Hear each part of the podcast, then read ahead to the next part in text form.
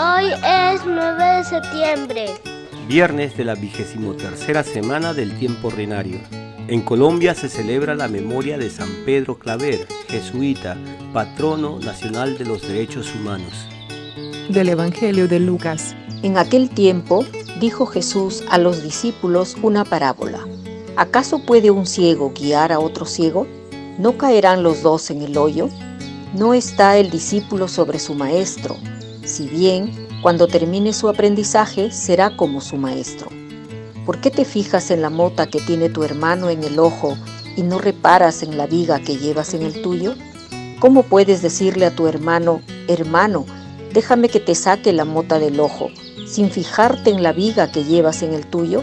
Hipócrita, sácate primero la viga de tu ojo y entonces verás claro para sacar la mota del ojo de tu hermano. Muy buenos días, hermanas y hermanos. Al canto del gallo, reciban un saludo de paz y solidaridad desde la ciudad de Barranquilla, en la costa caribe colombiana. En el Evangelio de hoy, Jesús enseña dos cosas muy prácticas a sus seguidores. En primer lugar, a ser conscientes de nuestras limitaciones. No podemos ser arrogantes ante los demás e ir como entendidos de las cosas cuando todavía nos queda mucho por aprender. En segundo lugar, y muy ligado a esto, es reconocer nuestros errores antes de juzgar a los demás. Necesitamos cada día convertirnos para tener una mirada clara, limpia y acogedora, para poder contemplar la presencia del Dios de la vida en los demás, de modo especial en la vida de los más indefensos y marginados, como lo hizo San Pedro Claver, y luchar por ella. Pidamos al Señor su gracia para que podamos convertirnos a Él y con una actitud humilde ir sanando nuestras heridas y errores e ir transformando este mundo en un mundo mejor. Para reflexionar, ¿cuál es mi actitud ante la enseñanza de los demás? ¿Presto atención o doy por supuesto que no tiene nada que decir?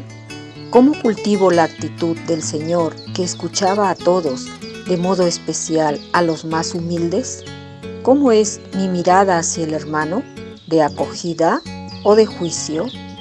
Y damos gracias a Dios por los que hoy nacen y por quienes cumplen años. Pedimos por la salud de todos los que están enfermos, especialmente por quienes se han encomendado a nuestra oración. Por Cristina Vázquez Aguilar, Sandra Chupingawa Paima, Carmen Rengifo del Águila, Witer Mozombite Fasabi, María Rosa Aguilar Cueva, Anita Torres Mestanza, Carlos Ugaz Rodríguez, Fernando Dávila Cubas, Gloria Constantino Quintana, José Vázquez Reategui, María Victoria Valdivia Flores, Jenny Magali Pairazamán Ferré, Muriel Fernández y por la familia Vargas Torres. Que el Señor les dé la fortaleza, el consuelo y la salud que necesitan. Y pedimos también por todos los difuntos, de modo especial por Anderson Alonso Porras Marín, que ayer se cumplió un año y medio de su partida a la casa del Padre. Que descanse en paz y que Dios consuele a sus familiares y amigos. Cuida, Señor, de tu iglesia, de modo especial de tu iglesia en Nicaragua. Concédele la fortaleza para que pueda soportar las injurias y persecuciones y la valentía y alegría para anunciar tu evangelio. San Pedro Claver nació en Verdú, Lérida, España, en 1580. Ingresó a la Compañía de Jesús en 1602.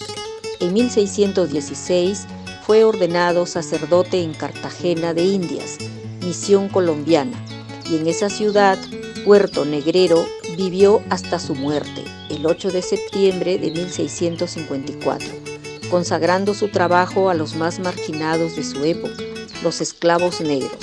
El día de su profesión religiosa, escribió con su sangre unas palabras que serán el lema de su vida. Pedro Claver, esclavo de los esclavos negros para siempre. Fue canonizado por León XIII en 1888 y proclamado por el mismo pontífice en 1896, patrono universal de las misiones entre los negros. Y recibimos la bendición del Padre Miguel Córdoba Salmerón, jesuita desde Andalucía, España. Queridos hermanos, hoy celebramos la memoria de San Pedro Claver.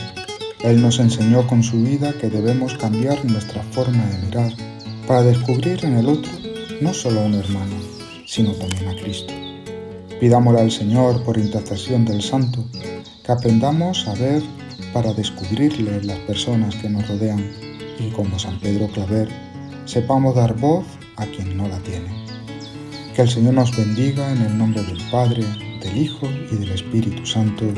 Amén. Gracias por orar al canto del gallo. Si usted quiere apoyarnos, comparta con los suyos el enlace de esta oración. Oremos juntos. Oremos con perseverancia. Oremos con confianza. Estamos en las principales plataformas de podcast y en YouTube. Búsquenos como orar al canto del gallo. Una producción de Al canto del gallo.